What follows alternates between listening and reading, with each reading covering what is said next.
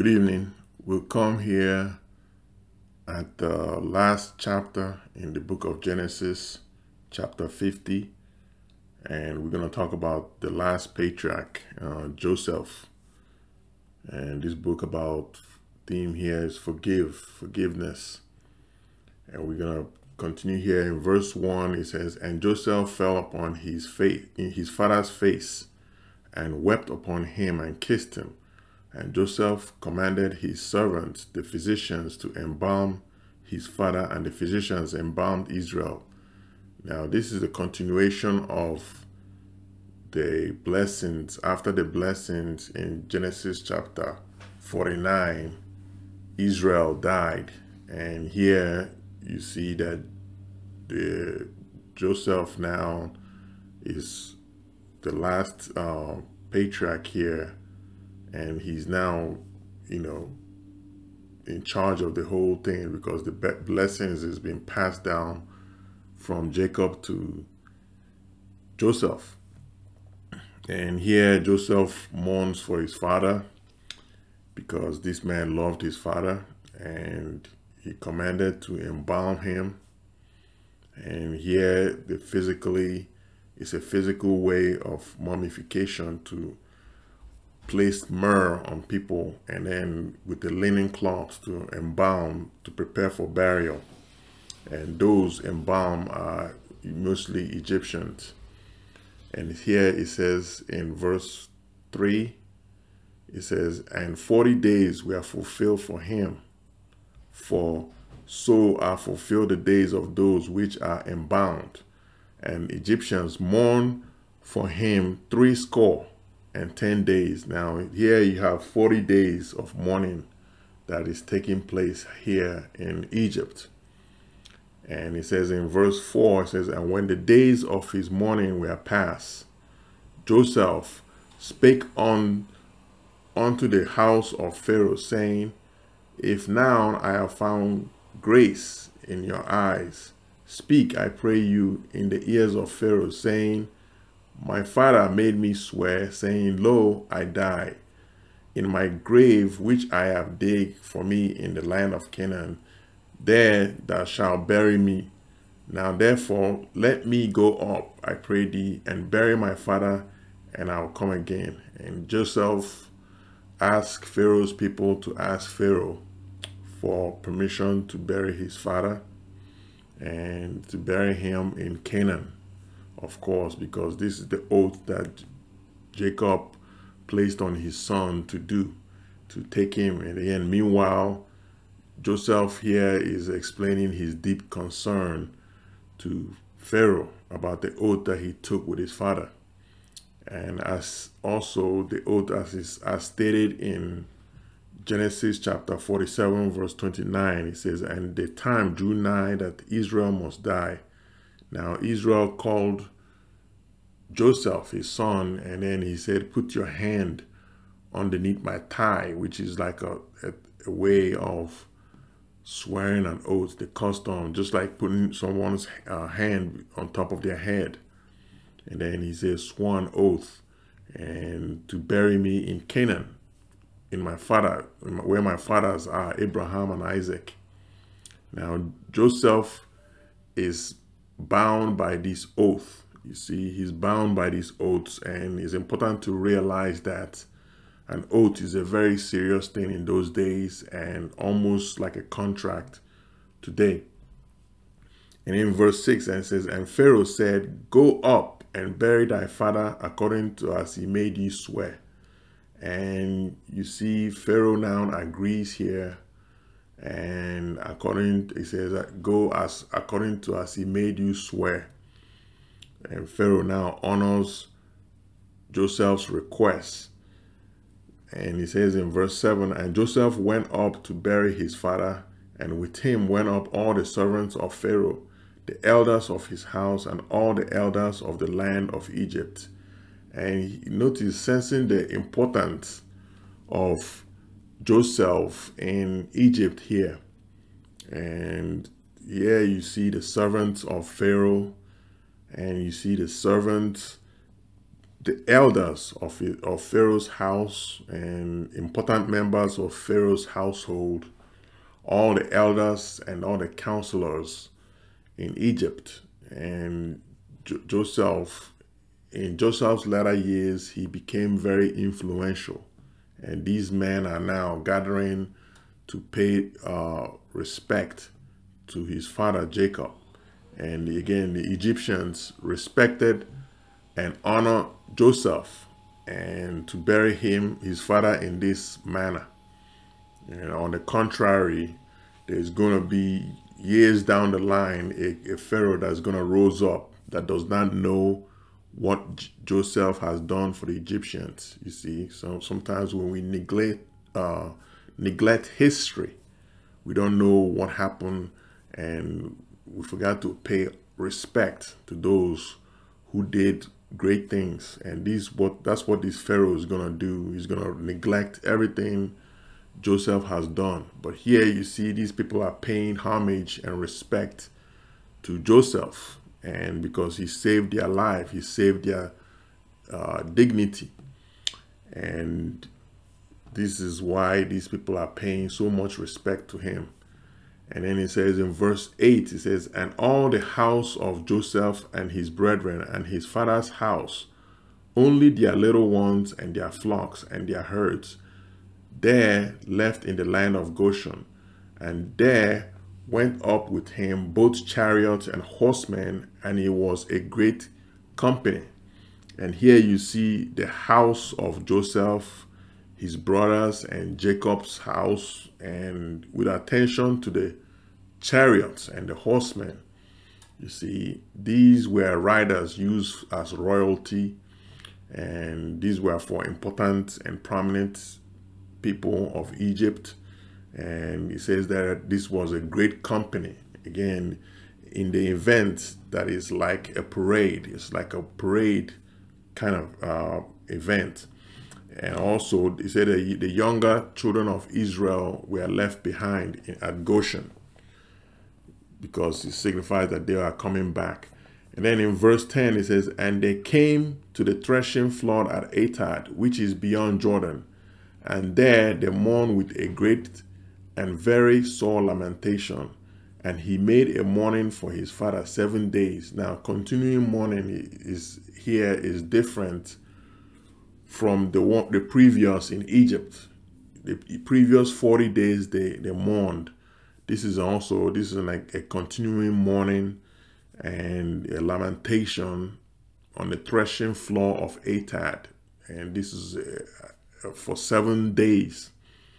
And again, this was an extension by of mourning. This is an extension of mourning by professional, usually professional mourners, and called the Martyrologists. You see, these people are used in originally in Egypt and also in the Far Eastern uh, Far Eastern cultures for extension of mourning. This for mourning throughout. It's an extension period of mourning. They will use um, to mourn and they will pay them. And this is basically, these are the people that were coming here. And this is also like, this is an Egyptian culture. It says in verse 11, it says, And when the inhabitants of the land, the Canaanites, saw the mourning in the floor of Atad, they said, This is a grievous mourning to the Egyptians. Wherefore the name of it was called Abel Abel Mizraim, which is beyond Jordan. This is Abel Mizraim. Uh, this says the inhabitants, they heard this commotion and this was quite a grievous morning. This was a lot of cry going on and this can be heard by, by miles by the Canaanites. And again, these uh, Martyrologists can be heard for miles. These were screaming people. They were crying and weeping. It was a grievous cry that prompted the Canaanites to call the place Abel Mizraim, see? And that means it's a meadow of Egypt. Again, this was an Egyptian culture that came in Canaanites and they can see how these people value the dead and the, the cries they were crying. And to point out that this was again it's an Egyptian culture used to extend the periods of uh, the mourning periods. And uh, moving on it says in verse 12 it says and his sons did unto him according as he commanded them. Now these are the 12 tribes 12 tribes of Israel the 12 children of um, well, the 12 uh, sons of Jacob. He says, for, for his sons carried him into the land of Canaan and buried him in the cave of the field of Machpelah, which Abraham bought with the field of a possession of a, of a burying place of Ephron the Hittite before Mamre. Now, furthermore, Jacob's sons, they did as their father commanded them, and they carried him, him to the land of Canaan. And in the land of Canaan, they, they took him to this place called the Cave of Machpelah, where they have the fathers lay, lay down, which is uh, Abraham and Isaac had, you know, passed on and they, they lay in that tomb. And this were at Mamre. This is where the, the burial place of Jacob is going to be. And then in verse 14, it says, And Joseph returned into Egypt, he and his brethren, and all that went up with him to bury his father. After he had buried his father, now they returned back. Joseph returned to Egypt with his brethren, and this was after they have buried their father. And here in verse 15, it says, And when Joseph's brother saw that their father is dead, they said, Joseph will peradventure hate us and will certainly requite us all that the evil which which we did to him. And they sent a messenger unto Joseph, saying, Thy father did command before dying, saying, Now, unlike before, uh, when their father was alive, they felt a bit se secure.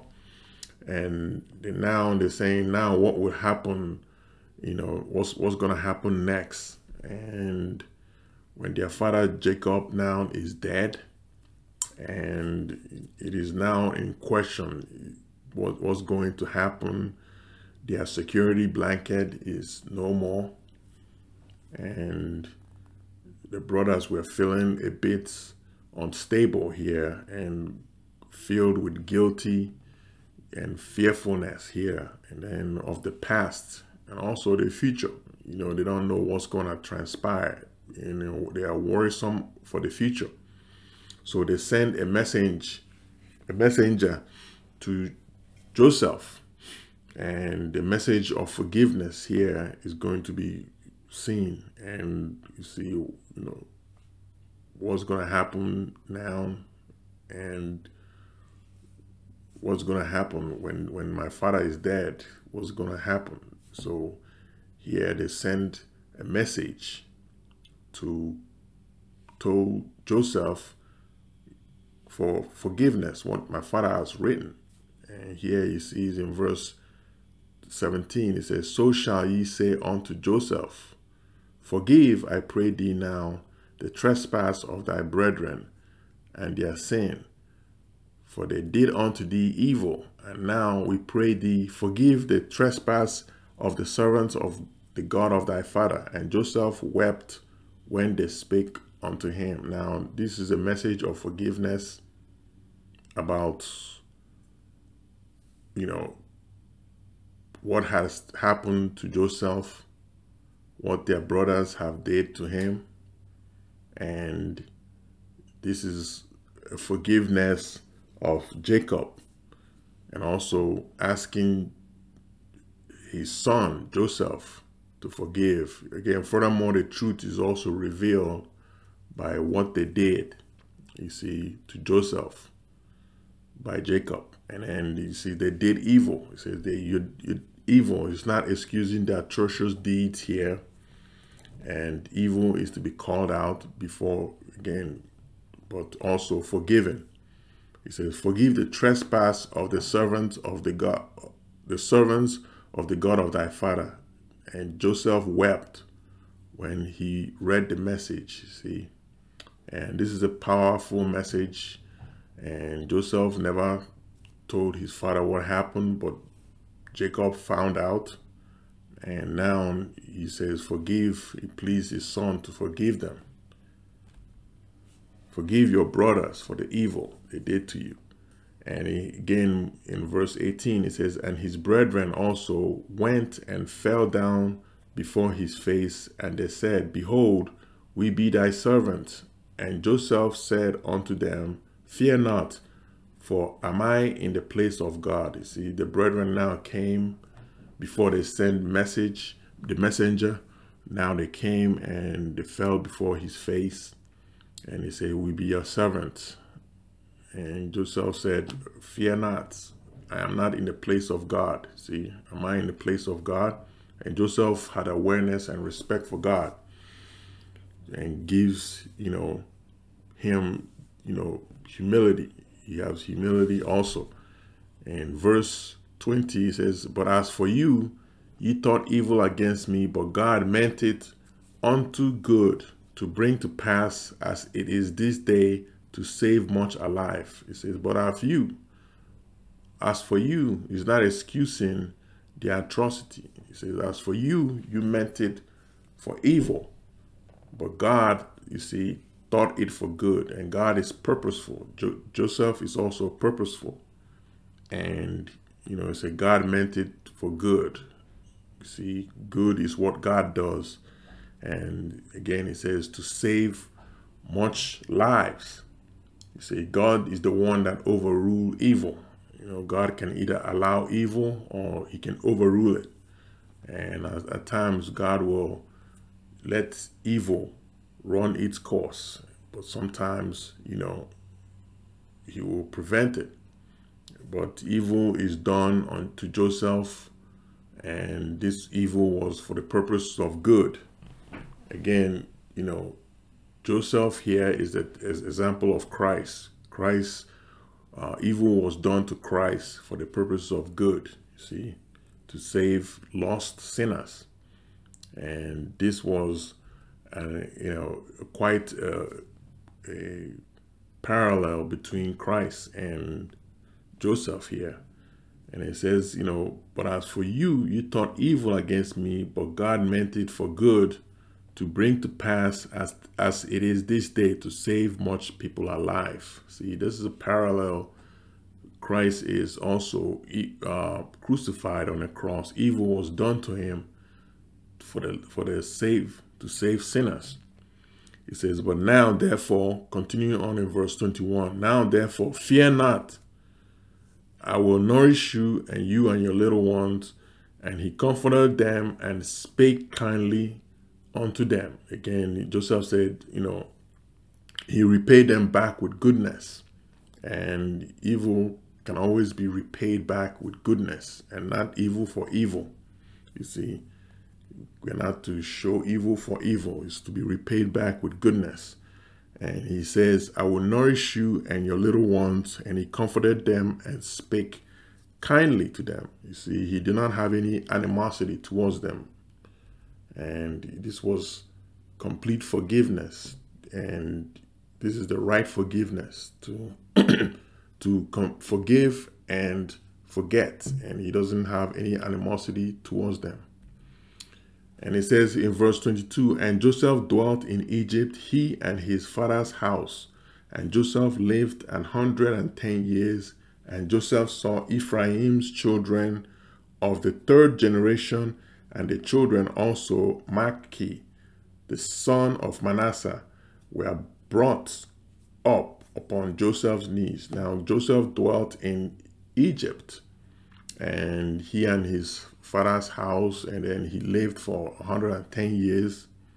Again, you see the, the how in the beginning man used to live over almost a thousand years, but here you see how because of sin, man now lives 110 years. And Joseph is is ending, we're ending this chapter by Joseph's lifespan that is shorter for 110 years. Again, he's the You see the shortest life lifespan here.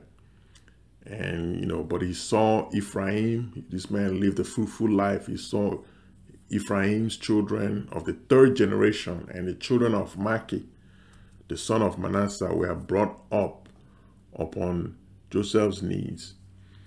And then in verse 27, uh, excuse me, verse 24, it says, And Joseph said unto his brethren, I die, and God will surely visit you and bring you out this land unto the land which he sware to Abraham, to Isaac, and to Jacob.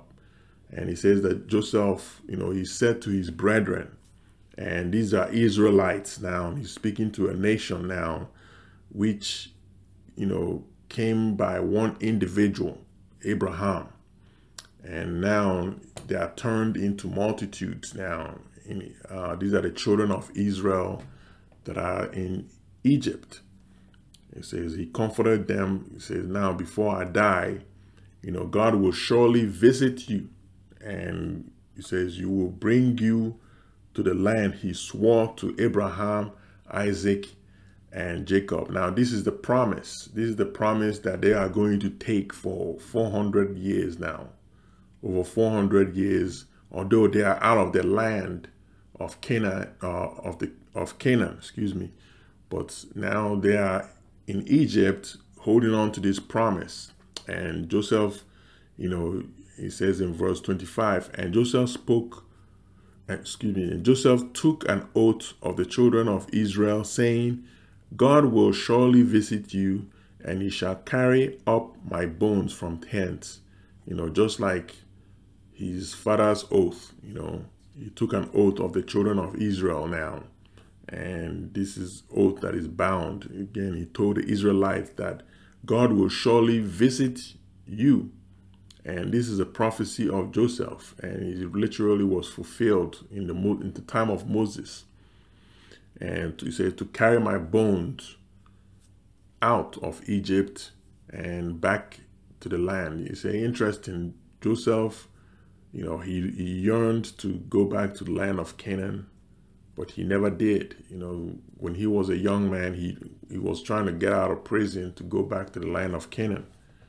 And he never did, but his bones is going to stay in Canaan for over four, over 400 years now. And he says that the prophecy is that you are to bury my bones in Canaan. And again, it took a long time, but eventually it was fulfilled. In verse 26, he says, So Joseph died being 110 years old, and they embalmed, and he was put in a coffin in Egypt. You see, they embalmed him and this is an Egyptian burial. They embalmed him and put him in a coffin in Egypt. And he died, it says, for 110 years he lived. And he was put in a coffin. So, precious saints, uh, we have finished the entire book of Genesis. And I am so, you know, pleased with you following me throughout this uh, journey and we are going to the next book we are going to go to is the book of Matthew. We're going to go back to the Old uh, New Testament. And until then, precious saints, God bless.